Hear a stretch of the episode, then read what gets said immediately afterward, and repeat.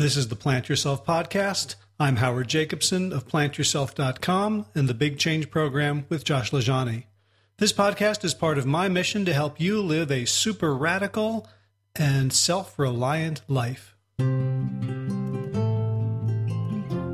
I'm keeping this real brief because I'm going on vacation. By the time you hear this, I will be up and about traveling around and I won't have a chance to publish, but I did not want to wait a week before getting this episode to you. I'm speaking today with one of my heroes, and I don't throw that term around lightly. His name is Will Bonsall. He is one of the most remarkable human beings I have ever come across. He's the author, most recently, of Will Bonsall's Essential Guide to radical self reliant gardening, which sounds like the sort of thing that only a very fringe group of people would be interested in, but it's not. Uh, he, his original title, before the marketers got hold of it, was Gardening Without Borders. And it really speaks to what we need to do as human beings to ensure our food supply and ensure our survival as a species. I can't think of anything bigger or more important than that. He's also the founder of the Scatter Seed Project, and I'd like you to, if you can, get to a YouTube right now. If you want to pause this and just watch this like four minute video, and the link I'll give you is plantyourself.com slash scatter seed. That's all one word, S C A T T E R S E E D. Plantyourself.com slash scatter seed, and you'll get a sense of why I think Will and his work are so absolutely important.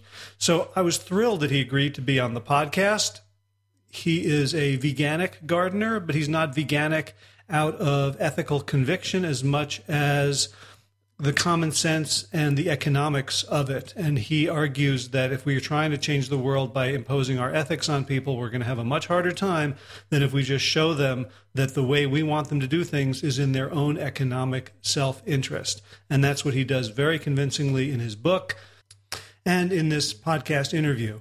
So, this is one I hope folks will share widely because the information contained herein really can save the human race from extinction. So, without further ado, Will Bonsall, welcome to the Plant Yourself podcast. Hi, Howard. It's good to be here. And greetings to everyone. Yeah. So I wanted to begin by just asking you to kind of tell us your story. And this is actually our, our, second time at recording. I had some technical difficulties, and I realized as I was biking from my little shed to a different office that the reason I wanted you to tell that story in particular is that your concepts and ideas and the things you put together just seemed to me so creative. They, they're so far beyond anything that I've thought about these topics that I've thought about for a long time that I just I kind of was really interested in like what were the influences that, that allowed you to to see things from such a broad perspective. So, you know, what t- tell us how you got to where you are now. Well, yeah. Incidentally, that's that does tend to be how I think, for better or worse. They tend to be a very big picture, visionary sort of thing. Not so good in the nuts and bolts and details, and and linking them together is often a problem for me. But yeah, um, well, when I first, uh, when I was a teenager and first left home to um, for, for working away from home, my first uh, job was in the mining business. I worked for a couple of mining companies, uh, prospecting for copper and lead and zinc and so on. And uh, I got pretty, got got old pretty fast. I got decided I didn't want anything to do with it, and um, I decided I was more interested in something that involved more recycling. And uh, was a little more sustainable. And of course, uh, at that time, um, organic was becoming a big, a big thing, and so I got into that. And when I, as I got into it, I started hearing people talking a lot about how many tons per acre you needed of phosphate and green sand and sulfomag and and the lime and all these kinds of things. And I had to ask myself, I thought I got out of that business. And uh, what, how organic, how sustainable was a any kind of a system, food system or anything, which constantly relied on these uh, outsiders and outside inputs, and uh, especially things that required a huge carbon footprint. Of course, we didn't talk about that then, but uh, just took an awful lot of energy to move stuff around. That wasn't what I was looking for, so I started asking the kind of questions, like you say, that most of us don't even ask.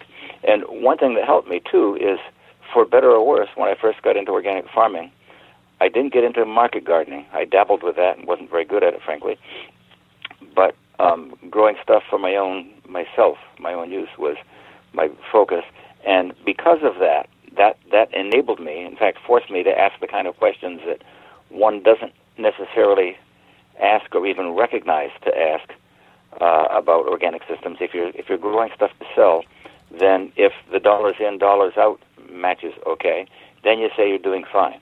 But in fact, there are lots of things where some a lot of things which are make economic sense but don't make ecological sense. And when I was dealing with the whole circle, things going round and round, uh, any kind of deficits, you, you couldn't ignore them. They they showed up. So that helped me an awful lot in my thinking. I think if I'd been successful as a market gardener, I'd have been a failure as a uh, whatever I am, an agricultural philosopher or something, whatever. Great. So, so um, I, you came to my attention through uh, through your book about um, you know, Will Bonsall's Essential Guide to Radical Self-Reliant Gardening. And I know that you in, in a in a blog post before the book was published, the working title was Gardens Without Borders. So yeah. I, I, wonder if you could like what what do you mean by gardens without borders? Because I have I have a garden in my backyard. It's about a half to three quarters of an acre, and it's got a fence all around it. And like how how you know how how do I think of that piece of land and the, the inputs and outputs as something without borders? Well, that's exactly you've you've hit right on it when you talk about your three quarters and a fence around it and so on. The very first chapter of the book, which is why I originally titled it that, then the the uh, publisher decided for some good reasons that it wasn't clear enough uh, what it was about until too late. Um, then they came up with this other suggestion, which I don't like at all. Well, but their their reasoning was was right on. Um, the very first uh, cha- uh, paragraph of the book, I point out that when you look at when you look beyond the edges of your garden I say, I assure you, you're seeing a mirage. You think that fence there is the boundary of it, but everything, everything is connected to everything else, and your garden is much, if not more, than most things. Um, the stuff that you bring into your garden to fertilize it, what you do with the food that comes out of it, and on and on. The whole thing is part of a whole. Basically, your garden is the center of a little pebble dropping in the water. The ripples just keep going out, uh, bigger and bigger, and bouncing back, and so on and it's like everything. It's like light, sound, energy, or any any kind of thing in the universe is is all integrated. And so to ignore that is at great risk of, particularly if we are uh, to um, presume or to say that this thing that we're doing is organic. The very definition of organic is something for all the parts functioning together as in an organism, and um, as as a, an integrated um, unit. And if they don't do that, if these separate little pieces come in and out, then we have to really question whether this is really organic gardening. Um, what I often refer to, um, kind of facetiously, to, to more conventional gardening farming, uh, including organic farming, is it's sometimes it's cake mix farming or cake mix gardening, where you bring in some of this from there and something from there, and it all comes from somewhere else. You put it in your garden, you stir it, and out comes some zucchini or some potatoes or whatever, and that goes away somewhere. Um, it's not very organic um, a real a real organic food system, like an organic and sustainable life and an organic sustainable civilization and so on, should should always be looking at the bottom line. Should always be reckoning what are all of the inputs. Don't ignore the externalities. And unless you do that, until you do it, you're not really being uh, organic, and you're certainly not being sustainable. Okay. So what, one of the things you say a lot, and, and, I got a lot of this from this this wonderful uh, YouTube video of a workshop you gave, I guess, for, for Amy Hamlin, uh, who's been on this podcast a couple times, on, on veganic uh, farming and gardening. And one of the things you say a lot in that talk is people are coming up with the right answers to the wrong questions. Yeah. And and one of the reasons I love your work is that you build a bridge between two worlds that I love and that kind of are always fighting with each other: the vegan world and mm-hmm. the per- and the permaculture world. And, and right I live, on. And I live in both worlds, and whoever I'm with ends up sort of making sense. But when you when you, so what are, what are the wrong questions that each of these different yeah. worlds is is um, asking? Maybe we, we need to define for this audience at least we need to define permaculture a little bit because they're much more familiar with vegan. Well, that's a really, really good point, and that that was, by the way, um, perhaps the first one of the few or only uh, presentations events that I've done, the one in Ithaca, New York, where the audience was primarily um, vegan, not primarily organic. In other words, where they were coming from, and they were very interested in what I had to say about combining the two, because yes, uh, to the detriment of both movements, um, they're often seen as being, if if anything, um, mutually exclusive. Or you know, like organic, it's all about cow manure, right? How else can you fertilize things without the animals are somehow essential to the system? Um, and uh, Mother Nature farms with animals, and so all of which are true and total lies at the same time, and very, very misleading. So, um, yeah, I, I'm trying more and more to speak to the veganic um, movement. The organic, most of what I have to say that the organic people already get, and I'm telling them they're very happy to hear it because it's kind of like, gee, I always thought that, but I wondered. And so I'm kind of confirming some of their own uh, doubts and giving them some alternative ways of dealing with it. The veganic people, uh, for the most part, vegetarians and vegans are not that connected with the with the earth. They tend to be urbanites, suburbanites, have conventional jobs, and if they have gardens at all, um, the connection does not hit them quite as hard. For one thing, most people that are into veganism and, and vegetarianism are primarily into the compassion um, ethic, which is totally great. I'm all about that. It's wonderful. But they there's a um, I I suggest there is an even more profound motive or rationale which drives both of those and it doesn't rely on the uh, bunny hugging mentality. Um, it is the very fact of the well, the word that I've conf- uh, coined for this, I believe, is eco efficiency. In other words, whether there's a profound practicality to the way that we produce food. And on the one hand, if we are uh, producing our food with all these in- animal inputs, um, whether we ourselves are keeping or eating animals or not, if if we're relying on animals to maintain the system, then we're not being very efficient. And I'll get back to that point. But it basically has to do with the uh, uh, food energy chart that we all had on our um, the pyramid that we had in our high school biology books or whatever. Um, so that's not the best way of maintaining, and certainly not building soils with right. animals. So, so, so what you're saying is that, that, that someone who's, who's an ethical vegan or even a health vegan or for, for whatever reason, and they, they view themselves as doing the right thing because they are not consuming animals as sort of first order consumers, they're still consuming, they're still contributing to animal agriculture either through subsidies or through the way their crops are grown. That I think one of the things you said was like you can't if if you're if you're just having sort of conventional vegan food, you're still supporting animal agriculture. Can you explain how that works? Well, for one thing, uh, virtually all of the organic uh, food on the market is largely uh, produced with animal manure. So that if we want to feel self-righteous about um, the fact that we're, you know, our tofu is uh, you know is doesn't contain any animal products. In a sense, it contains lots of animal products, and it totally relies on someone else keeping animals and castrating them and uh, weaning them prematurely and uh, butchering them and so on. Um, you, the blood is on our food just as much as theirs. In fact, uh, tofu is an excellent example. About the only reason that the tofu is as affordable as it is is because the okara, the pulp, the leftover, um, most operations it's it's uh, fed to pigs or cattle or whatever. So uh, you're not eating the animal. You're not. Your hand didn't wield the knife, but you supported the one that did. It, it happened. You're, you're an enabler here, and this kind of thing. Uh, our lives are fraught with those kind of hypocrisies and inconsistencies, and about the only way to really resolve them in anything, even even partially, is to look at the inputs. And again, it's hard to do when your food comes from the from the grocery store or the health food co-op or whatever. Uh, to know where the stuff all the inputs involved in it are.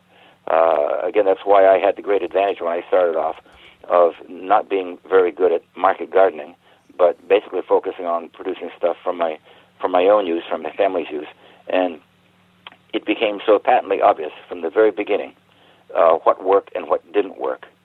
A market gardener doesn't necessarily see those because a market gardener basically sees uh, s- spend some money out to get certain things and get some money back from selling food, and if those numbers line up okay, then okay, this is a viable business.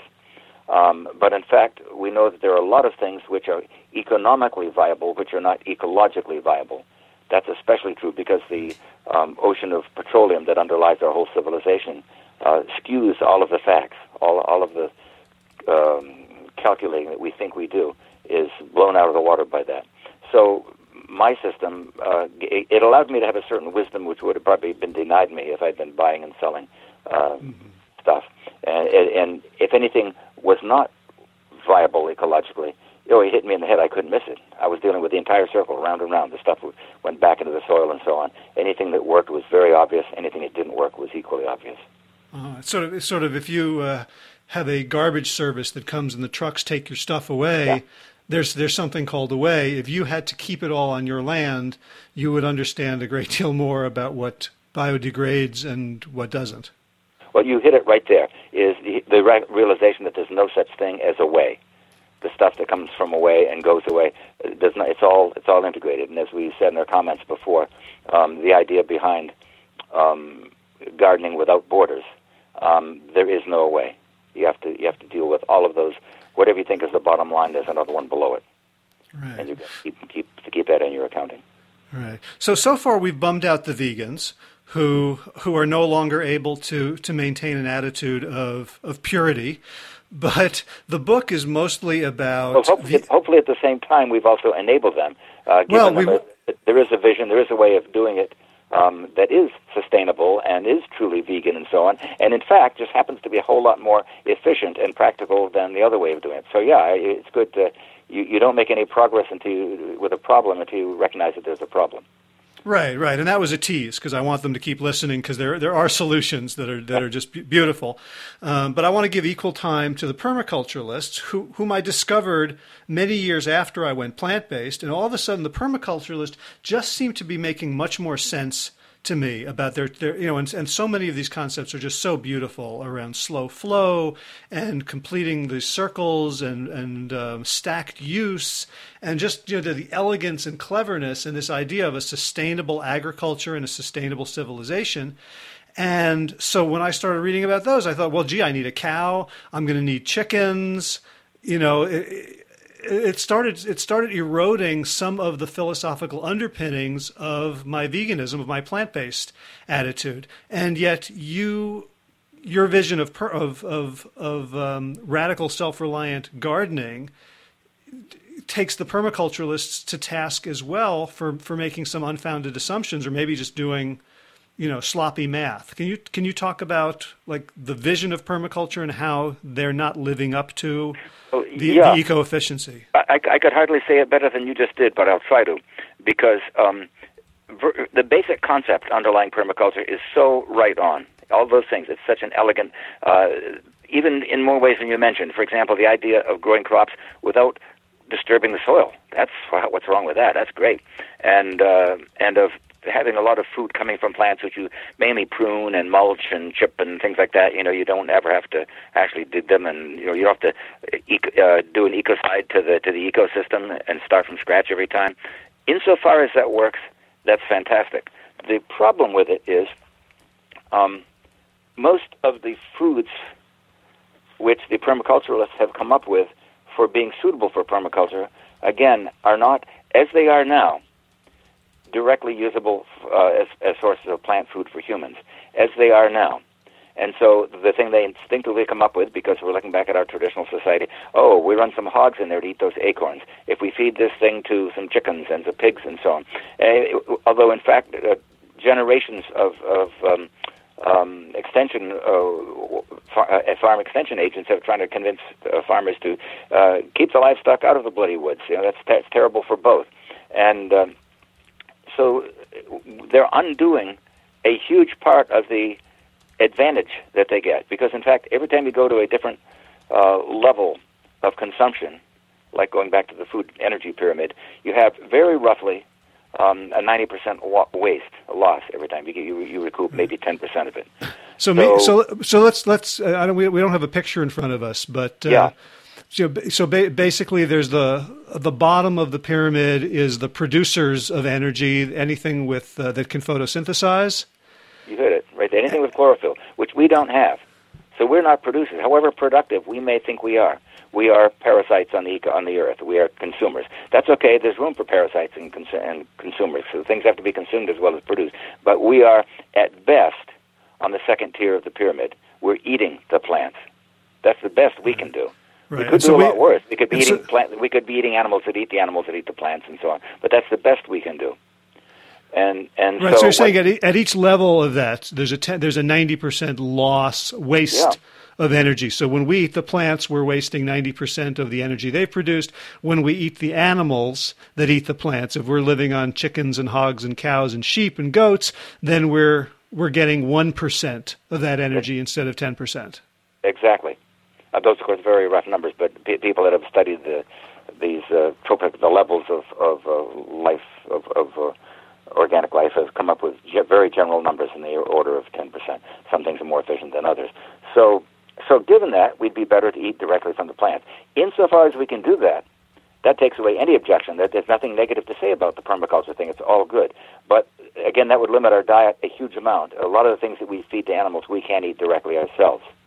And so there are a couple ways of dealing with that. One, which is very problematic but has enormous long-term potential, is if we were to take some of these uh, cool and nichey, um, exotic-seeming plants that the uh, permaculturalists uh, make so much of, and breed them, select them for many generations, so those particular nuts or berries or leaves or whatever were edible for humans.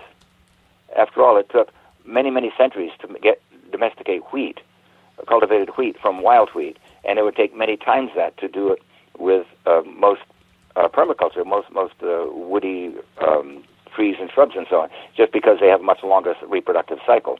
Um, but still, um, doing it could be enormously profitable in the long run. We could come up with things like oh. Um, uh, well, acorns would be an excellent line of pursuit. Come up with acorns which are more productive and more uh, uh, lower in tannin or whatever, have have better edible, and so that they there was a place for them on our plates, not just as um, jellies and condiments, you know, wine and you know things that we do with a lot of tree crops now.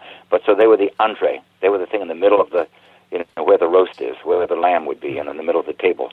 Um, right, and, and you're, you're, basically, you're basically talking about calories.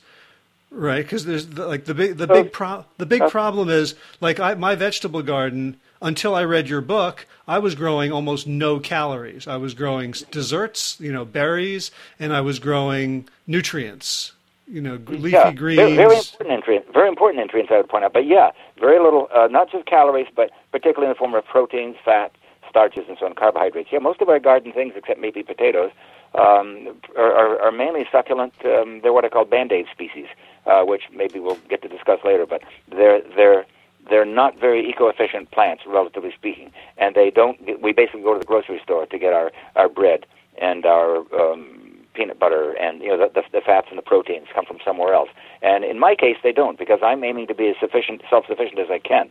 Not completely by any means, but I, I therefore my my garden also includes soybeans and barley and wheat and sunflowers and so on, and um, and Yes, so most gardens do not contain those in them, and as such, that that's perhaps one of the differences between a garden and a farm.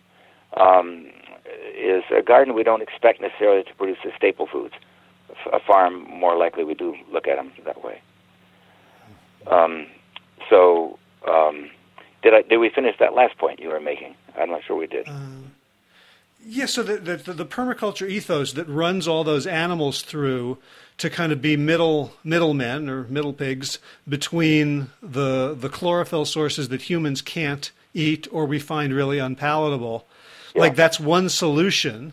To... Okay, and then there was the second one. Thank you. That was, that was the point I was hitting for. One is to simply take those same crops and spend the time it takes, which will be many centuries of sustained breeding effort, um, to make those. Some some quicker than others. Like for example, the people at the uh, Land Institute in tech, in in Kansas have been working at trying to come up with perennial, not necessarily tree crops, but perennial wheats and perennial legumes and stuff. And again, that's in that same direction.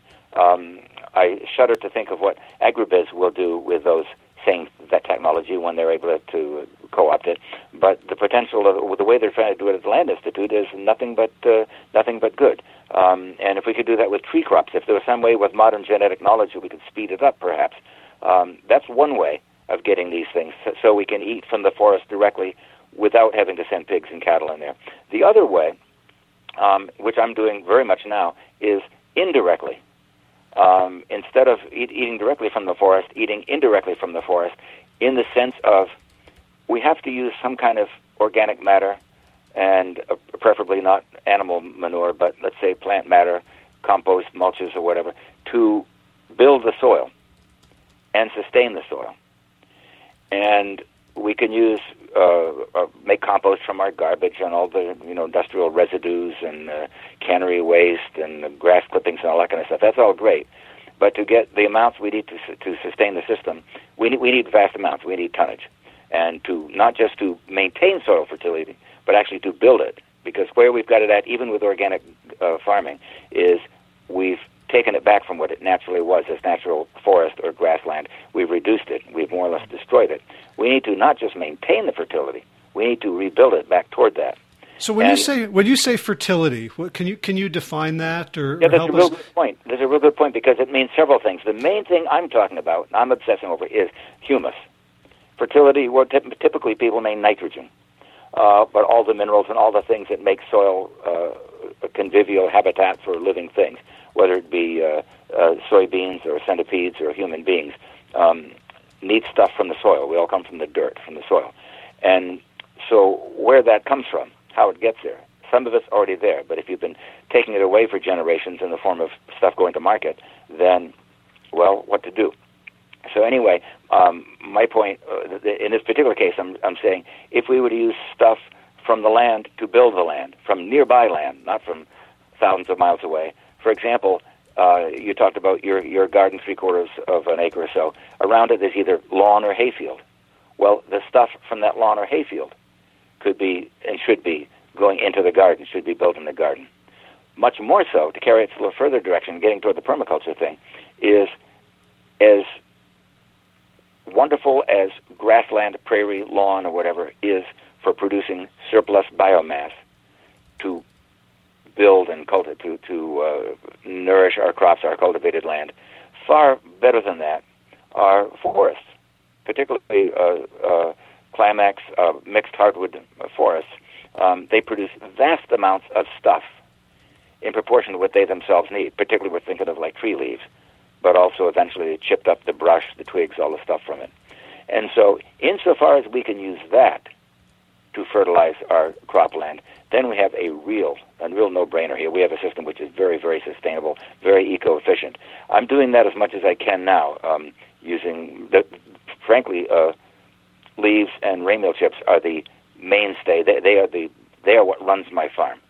Um, you could take away uh, my chainsaw, my lots of other things, rototiller, but take away my chipper shredder, and uh, I would be very hard pressed to to farm. Have to find some other way the same things.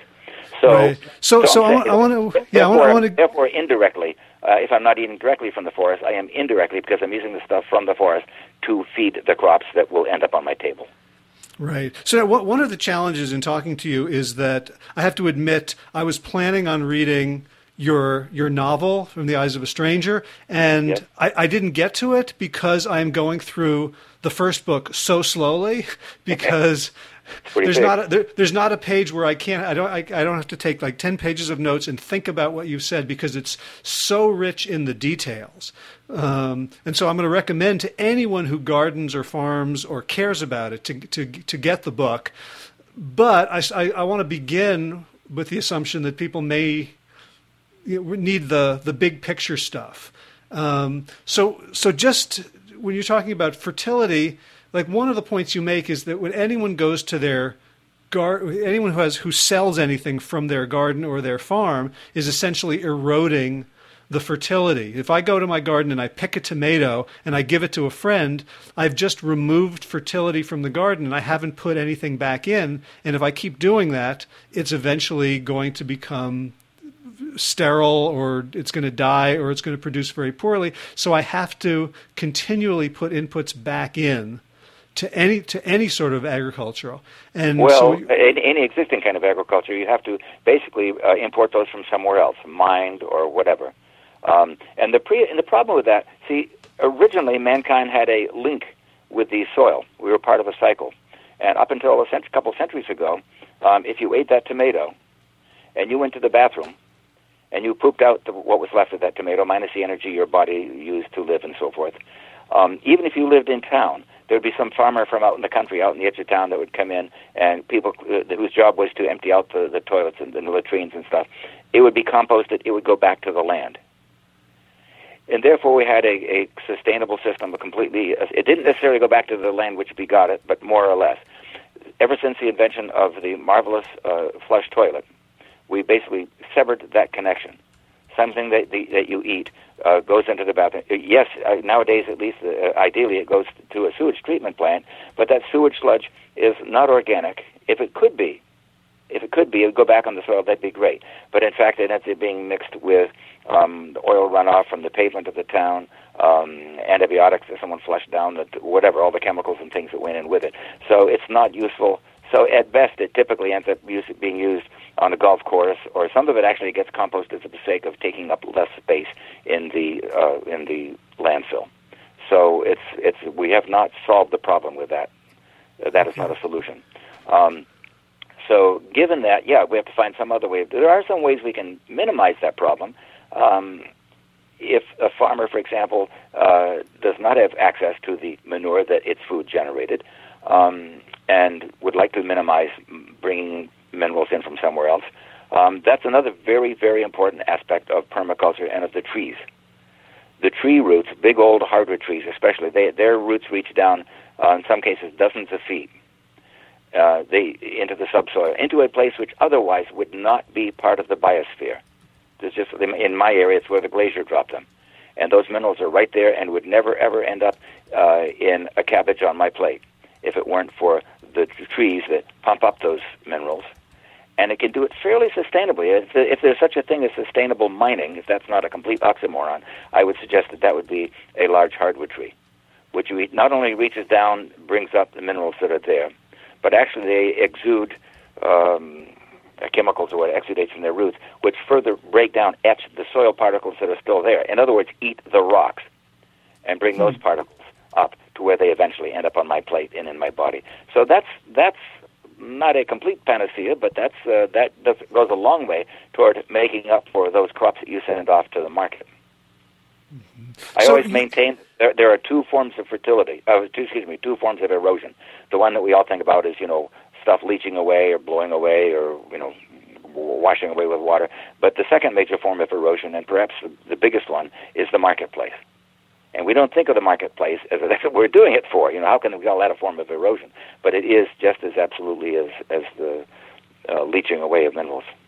Right, and and one of the, the you know the key factors there is this this uh, invisible externalities, so yeah. that you know so we decided we were going to do a little chicken sanctuary. We were going to rescue you know old birds from from local farmers where they had stopped laying enough to justify their feed, and we thought well you know they'll eat the ticks and they'll be helpful, and then you know we can sell the eggs to pay for the feed and like you know it's not like co- totally kosher vegan but they're living out their lives pretty well but then like buying the feed like it's $10 to buy a 50 pound bag of of scratch or grain feed it's only you know it's almost negli- it's negligible it's almost nothing but I, since i read your book i was thinking well how many acres would it take me right if I was growing that. So that feed has to be growing somewhere. So that was when I really started understanding this idea of the garden without borders. Is that my garden the, has to it's extend. occupying the land it grew on. It's also occupying the petroleum that uh, fueled the tractor that ran, and so on and so forth. Everything, uh, all, all the way from the farm to the marketplace to your uh, your, to your chicken sanctuary. Um, huge carbon footprint all the way, just to keep those birds alive. And one of the things that bothers me about that, all these places where we keep old downer cattle and stuff, um, yeah, what's what's in the heart behind it may be great, but there's often a huge amount of hypocrisy um, in it. Sometimes we're we're contributing um, to uh, well to the it's making a place for these things to go um, takes the pressure off. What we really need to do is be shutting them down altogether. And of course, that means you've got to convince everyone else in the world to stop buying and eating them. Right. Um, so let, us talk for a, a, little bit about what your form of veganic gardening looks like. Uh, I don't want to spend too much time on it because there are so many details, and people can get them all in your book and in this YouTube video. Um, but just to kind of give give a picture, and especially for folks, you know. So I have a fair amount of land. I'm on six acres. About two thirds of it is it's not old growth, but it's um, you know it's woods um, so I can do a bunch of things, but I'm also thinking about listeners who maybe have a suburban plot, and they're obviously not going to be able to become radically self-sufficient. So what what are so, what does it look like to be uh, doing self-reliant gardening, eco-efficient as possible uh, at any level, whether it's you know your 85 acres or my six or someone else's you know 20 by 20? Well, of course, with my 85 acres or so, most of that's forest. So the area I'm actually cultivating is, um, oh, well, for my own use, it's perhaps an acre and a half, if that. Um, so it's a lot less than your six. Um, but the key, my key strategy in all that is intensive methods and having things crowded, uh, things in beds, not raised beds, which I hate, but in intensively spaced bed, wide wide road beds, um, and uh, also using the vertical dimension a lot, um, having things climbing up, growing supported trellis a lot, which allows me to get a lot more out of a space. But the basic uh, idea behind that, I remember many years ago, my dad, who did have a little lot in in town, uh, he was looking at what I was doing and said, "How can it make sense for you? You got acres here. You got all the land you need. Why would you go to all the trouble of crowding these things together. And here's where your your urban suburbanites come in. It's not just space that your crops take to grow. They also take water, labor, fertility. There's a lot of inputs that go into them. And if you could put those same amount of inputs into a fourth of the amount of space and still get the same amount of food, why doesn't that make sense? Particularly in my case, since every acre I plow up to put crops in is an acre that's not producing hay and so forth to feed the crops. So I want to keep a fairly high proportion of my land not in cultivated crops, but in stuff to feed the cultivated crops. Um, so that, and like I say, the, the three-dimensional element uh, works with some things. Uh, companion cropping allows me to put certain things closer together than they would have if they were um, by themselves. Um, but the one point I would, I would point out, by the way, um, I, I'm not completely a bunny hugger. I'm totally into the compassion thing. Uh, uh, I don't want to be hypocritical about it, but I do kill animals. I kill lots and lots of potato bugs and uh, all kinds of uh, there's all kinds of bugs that I kill. Um, when I can, I always prefer, as much as possible, to uh, exclude, if I can. Um, sometimes people feel really fine about uh, squashing bugs or something, but would be horrified at the idea of shooting a deer because those cute little Bambi eyes and so forth. Well, I do either one if I have to, but as much as possible, I do neither of them. So um, I've killed, killed several deer in my life, even though I don't eat any of it. I don't value them as food, but I do value the food that they were stealing from me.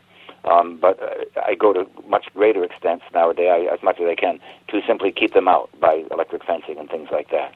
But even when it comes to a slug or a whatever, something like that, it's still a sentient being, I assume. Never asked it. But anything I can do to avoid killing it, I try to do anything reasonable. So uh, I'm not as obsessive about the uh, uh, avoidance of bloodshed, but I do everything I can. But what I can do overall, I can I can avoid far less violence, not only killing, but simply uh, I'm trying to think of the word, basically forcing out animals out of a habitat by simply using less space, which, first of all, veganism itself does that to a huge extent, but then even further by intensive food production. So I, there's a whole lot of land out there that the animals can do whatever they want and interact, and I don't feel like I have to control them, certainly not kill them. Mm-hmm.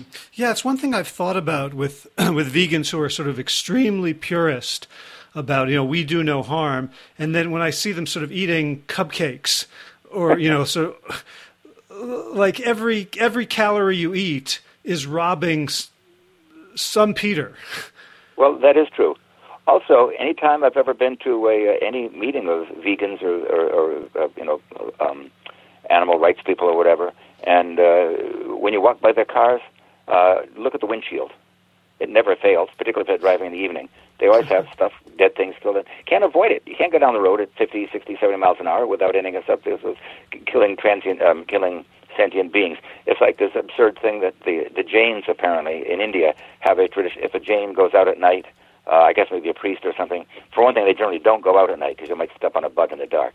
But some of them are so, again, so pure and puristic, self-righteous that they'll have a servant go ahead with a, sweeping the walk in front of them so they don't actually step on something. Well, they don't actually step on something, but I have a feeling I see an awful lot more little cooties and bugs and stuff that get get wiped out by that broom. So. Uh, I, I just yeah, I, it's it's it's it's really good to be careful of straining gnats and swallowing camels. It's uh, it's uh, we have to keep an eye on the whole picture. Right, and I'm pretty I'm pretty sure that um, cars run on dead dinosaurs, which is uh... Uh, all the vehicles. That's that's another thing that I try to. to although those are already dead dinosaurs, so I'm not worried about the harm to the dinosaur, but I am worried about the sustainability of it. Uh, that's one of the points I make in my book and, and in all my talks. Is um, if we're not only trying to be not invasive to plants, but also trying to have a system which overall is sustainable, then we should not be running all of our equipment should not be running off and burning dinosaur farts, which basically it is. When we use black plastic mulch, all of those things are made of dinosaur farts, and it doesn't grow on my land. So that's another thing is to try to find solutions, workable, practical solutions, affordable, doable solutions, but which do not involve um, dinosaur farts or killing creatures unnecessarily or wasting space. There's quite a few hoops we're trying to jump through here, and we're we're kidding ourselves if we think we're going to be so pure. In, inevitably, the few people I've known who try to be some very high level of purity uh, typically end up wimping out altogether and going back to doing something whatever much much worse. You always got to right. do what do what you can do, and there's the saying of "Don't let the ideal be the enemy of the good." That certainly is true.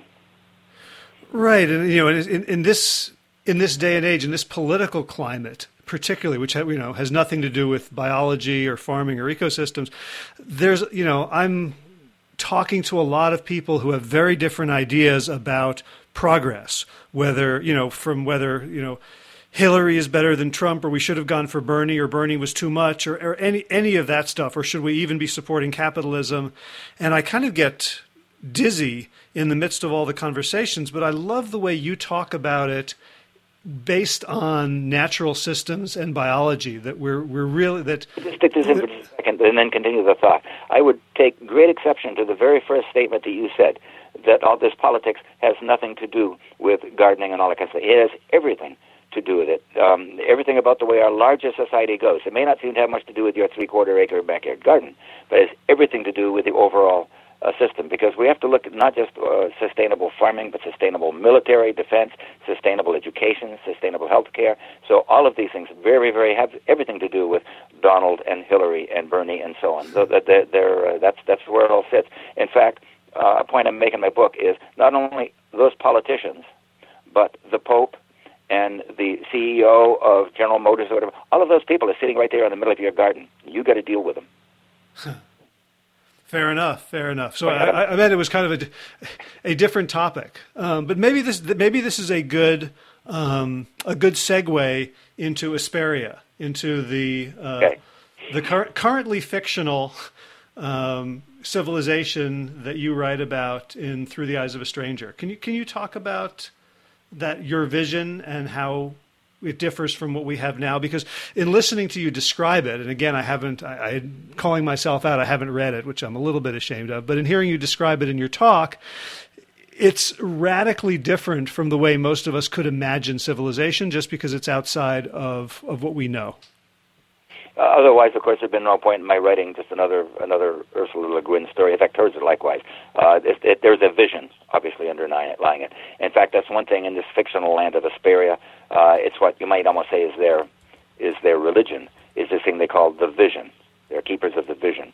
And uh, even though, in fact, they, my my Hesperians are in fact atheists, as I am, um, they still have something you might call a religion. It is basically this this view of a sustainable society and uh, and it manifests itself in, in many details. Every, in fact, every aspect of their lives. Um, you you shouldn't be ashamed of not having read it because, for one thing, the the book we're talking about before was uh, uh, quite a job just getting through that. But it would be helpful if you or your readers had had just to know uh, so it'd be on the same page, figuratively and literally. But basically, Hesperia is a society which is, I keep emphasizing, not a utopia. People take exception to that, but it's not meant to be a utopia. Its main claim to fame is that it is sustainable. And a sustainable society can screw up, can do something very wrong, try again to get it right, get that wrong. Every, every solution begets problems, and every problem begets solutions. This is the definition of life, this is the definition of evolution. So a society can evolve and live and thrive if it is sustainable. It can do some all kinds of very important things wrong. Keep working to get it right, screwing up, working again to get it right. A quote society, if it is not a, a, uh, utopia, if it is not sustainable, uh, in fact, is doomed. It doesn't matter how much they get right or wrong. Um, if if our current society, for example, if we had totally resolved uh, issues of gender uh, equity and racial harmony and all these things, even if we had totally, which of course we haven't, even if we had totally resolved those, as long as we are not sustainable, then we are, as someone des- described it, as rearranging the deck furniture on the Titanic unless we deal with that iceberg straight ahead of us, uh, you can worry a lot about the poor people down in steerage that aren't getting good enough air and good enough food. We're all going to be in the bottom in an hour anyway. So we've really got to, uh, not that we can't deal with all of these issues at the same time. They are all totally linked to our garden. But we have to really look at the, the big one that underlays everything is are we sustainable? Can we buy ourselves time to keep navigating, keep looking for new passages through the ice? Right. And I love that um, that uh, that definition of life and evolution of every solution begetting new problems and every problem begetting new solutions. I think for the first time I understand kind of Hegel's dialectic. Like this is like it's okay to screw up as long as we're navigating towards sustainability and we have processes to try again and do better. So the, so the sustainability kind of gives us the space to be to be willing to try things that may not work, as opposed to pretending that we have the answers when we don't. Yeah, you need a context in order to screw up, and you need a context to tinker and fix it up. Without the context, it doesn't matter. It's all moot. You know, it's all it's all over. Okay, so so so what are some of the things that uh, if uh, you know a visitor to Hesperia would would be surprised by that that, that makes it sustainable? Well, and and uh, okay, um, and I would point out that again, it's not a utopia. I've tried to make it clear to people it is a an example of a sustainable society. The Asperians themselves are the first to point out that there could be any number of other uh, things. Uh, one doesn't need to be an atheist to them. They happen to be for historic reasons or whatever. One doesn't have to be. They're vegan. You don't have to be vegan to be sustainable, although it helps to be. Um, one, one, okay, interestingly enough, um, and in book two, which is n- near completion, there's a sequel to, to the Hesperian story. Um, one of the main assets uh, or advantages to their veganism is it enables them to have a very dense population on a given footprint of land benignly without without messing up the land. A lot of people can live a high quality lifestyle and yet without destroying their land base. And this becomes particularly important in book two when they are. This is this is an example of sustainable defense. Um, in book two, they are invaded by this other society to the south, um, which is not sustainable, which keeps on reaching out and you know is very imperialistic, trying to take over other land because it needs it to feed its own population, because it doesn't make good use of the land that it's got, it has to keep taking more. Uh, at some point, they invade Hesperia, and one of the things, the main defenses that the Hesperians have, is they have a very uh, high density of population in proportion to their borders and so on, and moreover, a population which are very healthy very prosperous, having they're very rich in resources, and the people are very, very loyal to their government. They know what they have. They know what they stand to lose. So you don't have any um, uh, treason is unthinkable, for example. You don't have um, grudging people that are ready to turn to help the enemy. Um, but anyway, the uh, so they are vegan.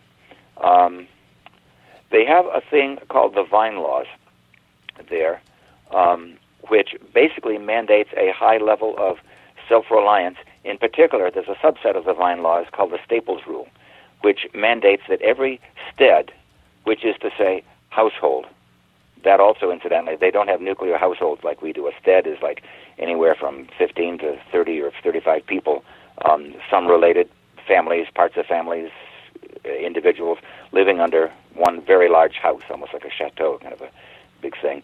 And uh, every one of those steads is mandated by the Staples rule of the vine laws, to be self-reliant for two things. Their staple foods doesn't mean they can't buy in their cinnamon or their something or other, but their staple foods they're producing, which means fruit, oil seeds, starches, proteins, and so on, and also their domestic fuel. And so all their firewood or charcoal or lamp oil, all the things that they need for that, uh, are produced on the stead. Now, if some stead happens to have a, uh, let's say, a brickyard or something, where they need lots and lots of fuel more than they themselves, they might bring that in from further afield. But it's it's all it's all very an elaborate um, body of legislation that basically determines at one what layer, what level each stead or or uh, land area um, is to be self-reliant. Because of that, um, it has total impact on the map of Hesperia. For example, there are no areas, there's no industrial zone, there's no um, rust belt or whatever. Uh, um, there are industries all over the place. There's uh, many paper mills, most of which are not much bigger than my house. There's uh, three or four bicycle factories, um, all kinds of manufacturing all over the country. But it's not centered in certain areas. It tends to be scattered all over. There's no grain belt. Grain is produced everywhere. Fruit is produced everywhere. And, uh, and forests. The whole country is a patchwork quilt of various land uses, from industrial to, to agricultural to forest and so forth. Uh, that would look very different to us. There's no there are because of the vine laws there are no uh, population centers. It's a very densely populated country, but there are no urban areas. Um, the basic the the banner, which is the most equivalent we have to a town, um, the center of it is the banner house, which is sort of like the town office. But there's no cluster of buildings around it. There's no there's no uh, urban no urbanization at all. And again, it has to do with the vine laws. They, they, they can't very well be if each of these uh, households has to be responsible for their things. So it's a very dispersed society, and yet very dense. Those are the and things what, that come to my mind offhand. But. Yeah, and one of the things you point out, and and you you point this out in, in terms of our world as well as Hesperia, is that the marketplace itself tends to enslave people and make them extremely um, insecure. So you talk about sort of the, the soybean farmer or the, or the, the corn farmer in America who has no influence over the cost or, or quality of their inputs and no influence over how much someone's going to pay for their outputs. And then you talk about like the marketplace in Hesperia where because people are self-sufficient, they are not in a position to be screwed. Yeah, and, and to the degree that they're self-sufficient, which is very high. Um, on the other hand, people are manufacturing all kinds of things to sell. I, incidentally, officially, the Hesperia, uh, Hesperian economy is a barter-based economy. The Hesperian government does not produce any currency.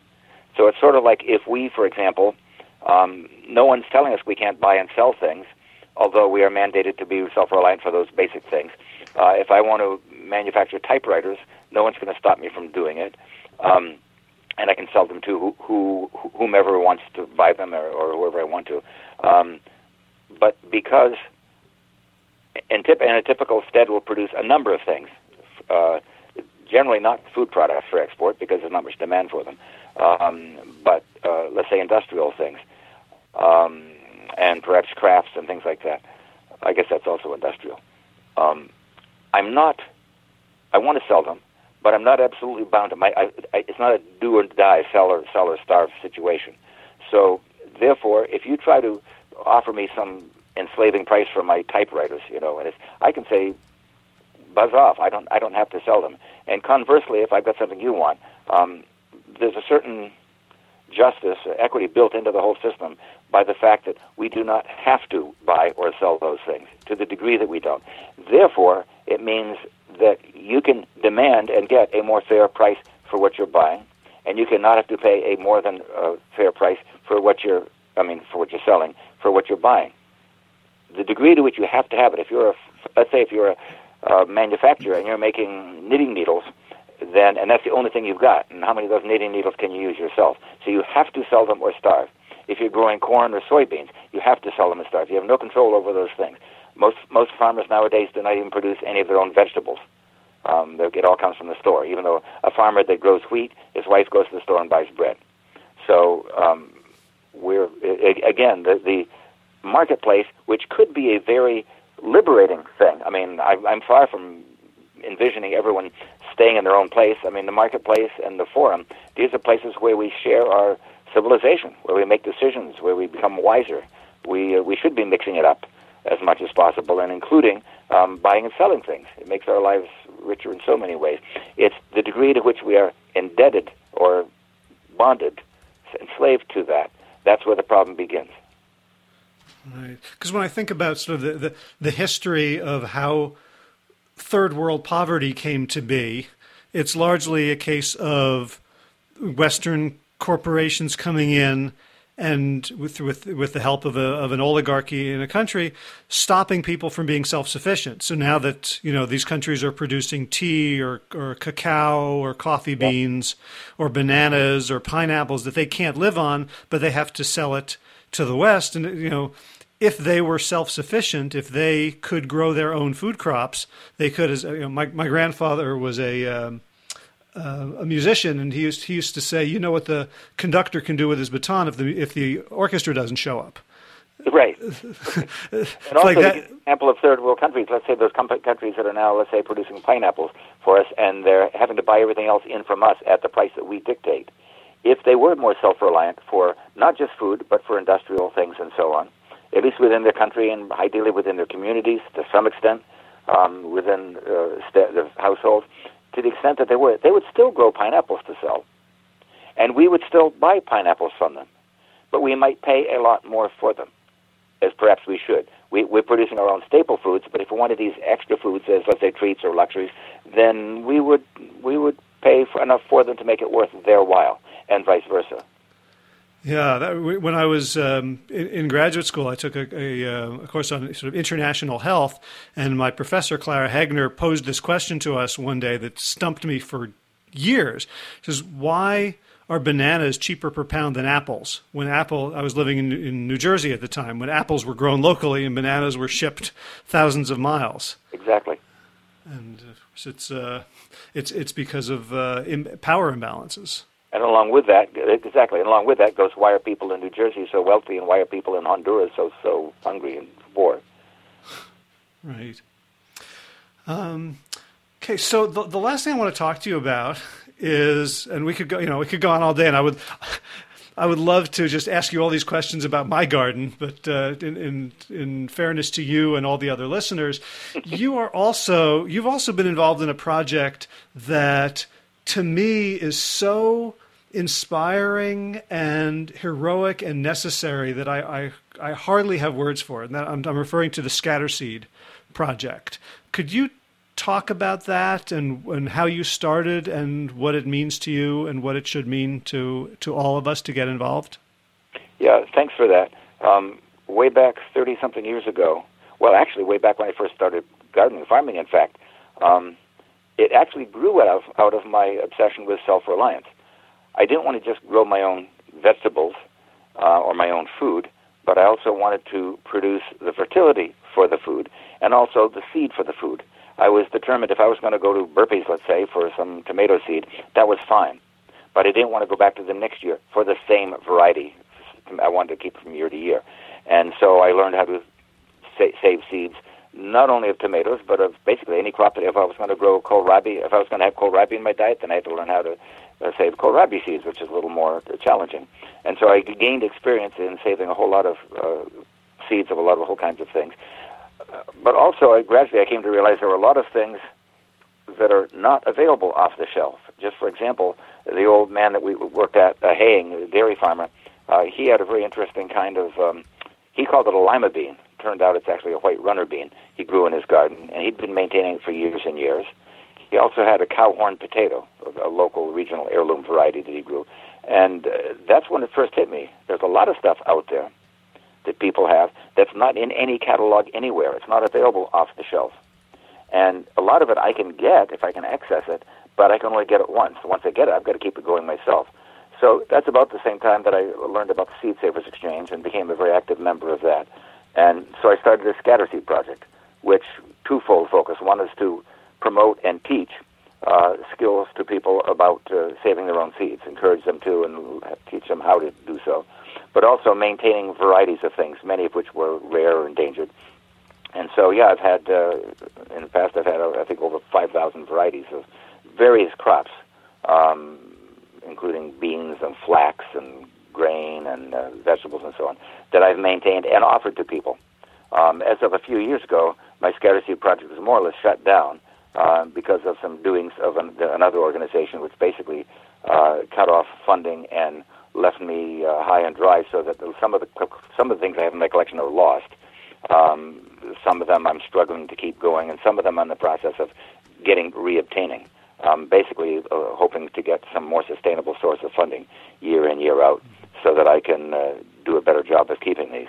But most of the stuff that I had and have lost is still in some other collection. Like some of them are varieties that um, are in the USDA collection, which I may have got from them, or they may have got from me, in which case they're happy to repatriate them to me. So, right. so when, when I when I first heard about Scatterseed and about saving seeds, I thought that the implications were okay. I can save like thirty bucks a year by not going back to the catalogs, and maybe I can get some slightly different variety of bean. But once I started reading about it and and learning more, it feels like it's sort of the you know no, the Noah's Ark of our civilization. That that given our fragility in terms of population, in terms of what we're doing to the environment, and in terms of global climate destabilization, that that these that the, every variety that's lost is a, a huge risk, a huge danger to our future sustainability. Can you can you talk about the well? You're right the, on the, with all the, of that because the global implications of saving these seeds. Yeah, I mean, all all those things are, are totally valid. Uh, it, it's it's a totally good reason to grow your own seeds so you can save fifty bucks or whatever on your seed bill. Um, that's a great reason for doing it. Um, and because there are certain things that are available. Um, for example, some of the things that I offer in my Scatterseed project are not available anywhere. If you do get them from me, I don't want you to come back next year and get them again. I want you to know how to do it yourself. So, in other words, it gives you access to, like I say, a whole lot of neat things that you otherwise might not be able to. But yeah, in terms of the larger uh, situation, uh, we are in the last century or so, more than ever before, we are in a uh, uh, devastating trend of losing or abandoning our genetic heritage. Um, even though many new varieties are being bred, developed, and put on the market every year, um, they tend to not be sustainable. For one thing, most of them are F1 hybrids, which are not sustainable. You, you can't uh, save true seed from them year after year. Some of them are patented. Um, and even those that are, quote, new, typically just are reshufflings of the older ones. So we're actually losing some of the intrinsic diversity that we had before, not just number of varieties, but the actual germplasm, the, the gene pool uh, content of those things is, uh, is being lost. So one of the objects of my project is, in fact, to, to do that. What I focus a lot on, even more than what people talk a lot about in the seed saving community is preserving, uh, you know, rare endangered varieties, which is uh, obviously number one priority. Um, a lot of that's being well done. Some of it isn't, but some of that's already being well done. The thing that I focus an awful lot on is having these, as I say, on the shelf. Many of the varieties that I get, just for example, some varieties I get from the Department of Agriculture, are not generally available to the general public. They don't want you using them as a seed company they're generally happy to deal with me because, for one thing, if I put something in my collection and I offer it, they can't charge you for the sample. I can. And so, in effect, it becomes in the marketplace. And eventually, many of the varieties that I've gotten do end up in the marketplace that some other seed company will pick up and carry. But my, my object is to keep as many varieties of as many things accessible to gardeners, and especially gardeners who plan to to maintain their own stock henceforth, even if it's not particularly rare or endangered. It's just so there'd be a lot of diversity manifest there at any time. And of course, uh, some uh, some of that that's you, the you mentioned the Noah's Ark um, phenomena um, is some of these may survive the current genetic crises that we're facing right now. That our whole civilization is facing.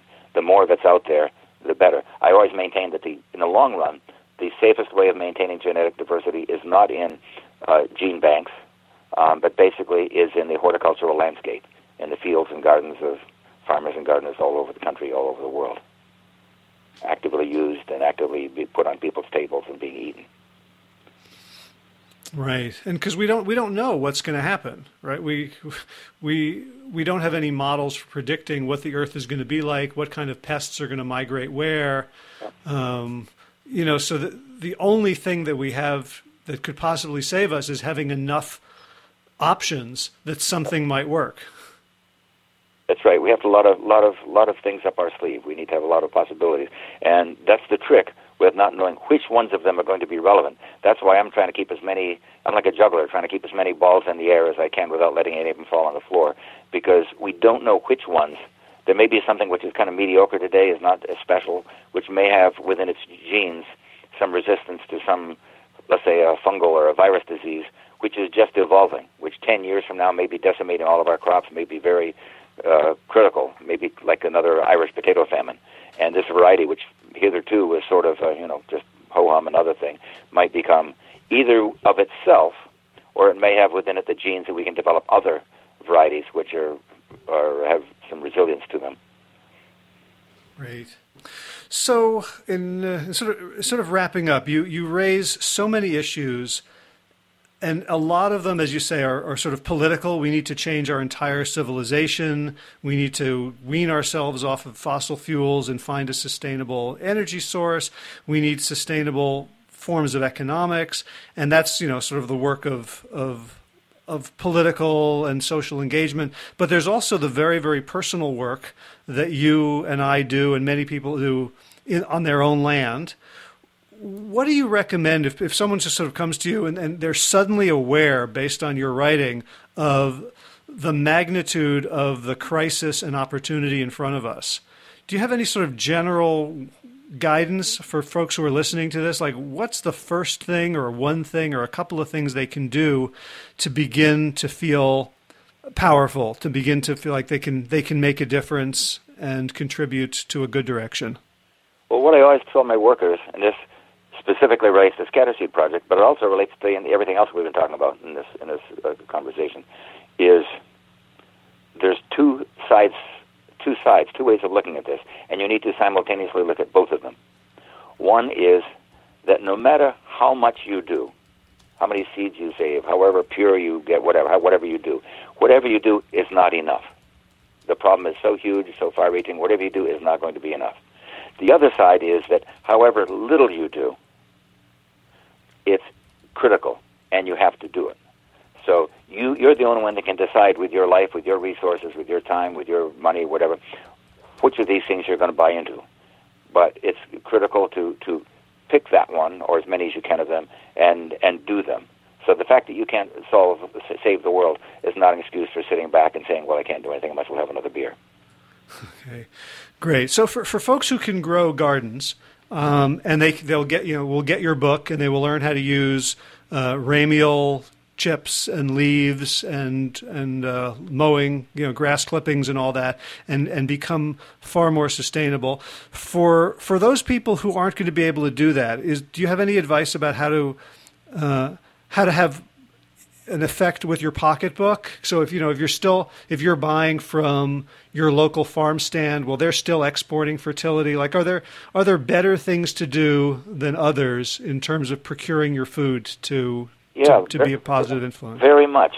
First of all, if you're talking about your own little garden, your own little backyard in the middle of the city garden, uh, one is to squeeze more out of it by learning to do things more intensively.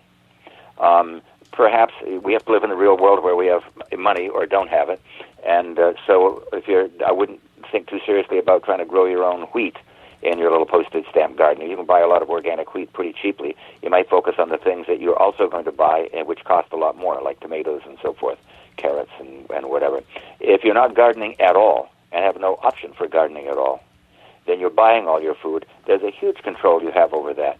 Keep in mind that basically every year or every four years or whatever, you get to vote at the polls, and sometimes it doesn't feel like it makes any difference. Anyone's paying attention. Every day when you stand at the checkout counter, you get to vote. And believe me, someone is listening. So the choices that you make in the marketplace, what foods you get, know your farmer. Don't just go to the Safeway or IGA or whatever and get the something off the shelf. Go to take the effort it takes to find out who in your area is producing this, or where you can buy it organically, where you can buy it locally grown. Just do do some research. This don't don't assume everything has to be perfect. Find something that's better than something else, and go mm-hmm. with that as much as you can afford right. to. Right, and so you know, I live in an area where there's a lot of farm to table, and there's a, there's kind of a renaissance. Most of the people here are are devotees of Polyface Farm and Joel Salatin, who's you know very much in the the permaculture, use all the animals. Um, you know, for for for vegans, plant based people, you know, what do you think about buying your produce from a local farm that has a, a sort of animal based permaculture ethic to it, but they also sell vegetables. Is that better than Safeway and IGA? Well, quite, yeah, quite probably. I mean, it's hard to know sometimes how do we weigh uh, something which is uh, uh, like the things at Grow Joe's, which are focused a lot on poultry and so on. Um, they have that downside to them from your and my point of view.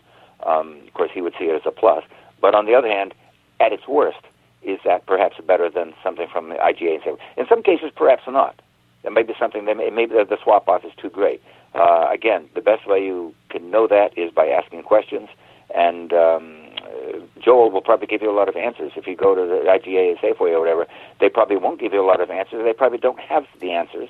They've never asked those, been asked those questions before. So, yeah, look around. I mean, shop. It, it puts a whole new different, uh, different meaning to shopping. Uh, finding out what's available and deciding in your own head which you, you got to balance these things. Uh, try to do not only try to do the best you can, but try to do the least harm you can do.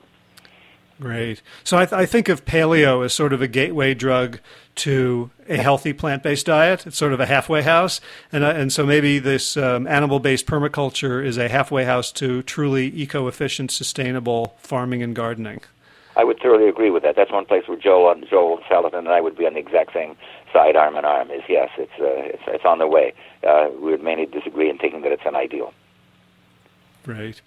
So, if people want to find out more about you and follow you, where is there an? Do you have an online presence, or how can how can people? I don't have my, continue? I don't have my own website. I'm, I'm, told that I'm on lots of other people's websites.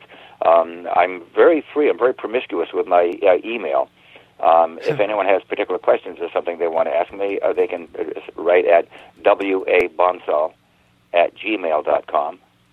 And okay. whenever I do this, I always get swamped with uh, people, so you may not get a quick response. But if you have some serious thing you want to share or ask, I do the best I can to help people in that respect.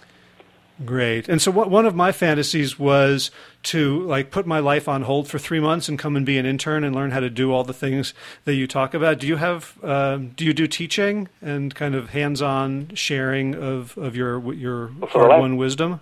Yeah, for the last few years, I've been. We used to have apprentices all the time. The last few years, we haven't been able to do so. I'm hoping perhaps next next summer we may start again. I'm, I want to get back to having one or more apprentices. I got to get the bunkhouse repaired. It's about falling off from its foundations and so forth. But uh, those are opportunities for people who want to uh, learn things. I also do for particularly anyone in the Northeast or in New England who's wanting to uh, attend the um, one of the finest educational and, and, and um, amusement events you can find anywhere, the Common Ground Fair in uh, in Unity, Maine. Uh, Maine Organic Farming and Gardening Association puts on every. I think it's the third. So usually around the summer solstice. Um, I mean uh, the equinox. I mean it's September, the third weekend of September, um, and um, you can find it online. And I'm there all three days of the fair in the agricultural demonstration area, giving nonstop talks, if you can imagine. And uh, so uh, I'm there. So yeah, those are all opportunities that uh, people can um, learn. Great. And uh, again, I'll repeat the name of the book Will Bonsall's Essential Guide to Radical Self Reliant Gardening. I understand why you wouldn't be crazy about the title, because I wouldn't be either, but I have to admit that it was the title that got me to buy it. So there was uh, something in the, mar- the marketing department knew me. and. Uh, they, they, that, that, that was sort of the, the bribe that got me into this world that is, that is you know, opened my eyes to so much more than my own garden, but to uh, really how we can bring about a, a, a, more just, peaceful, verdant, sustainable, happy world. So I think they were assuming um, that Will Bonsall is household name. They're just having that there itself would sell it. And they're doing everything they can to make that the case. Um, but I think it was a very much of an exaggeration. And in case you missed it in the title, then down in the corner, this is the author, you know, by Will Bonsall. And in case you missed that, look on the binding, it's by Will Bonsall. If this book were all about Will Bonsall, that would be the perfect title.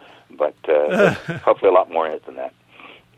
Right. Well, you're a household name in my household. so, uh, Will Bonsall, thank you so much for all the work you do and for taking the time to share with us today. Thank you. It's been great joining you, Howard, and everyone. If you enjoyed this episode of the Plant Yourself podcast, please subscribe and leave a review on iTunes. That really helps us spread the word. And for more information about the Big Change Program, led by me and Josh LaJaunie, visit bigchangeprogram.com.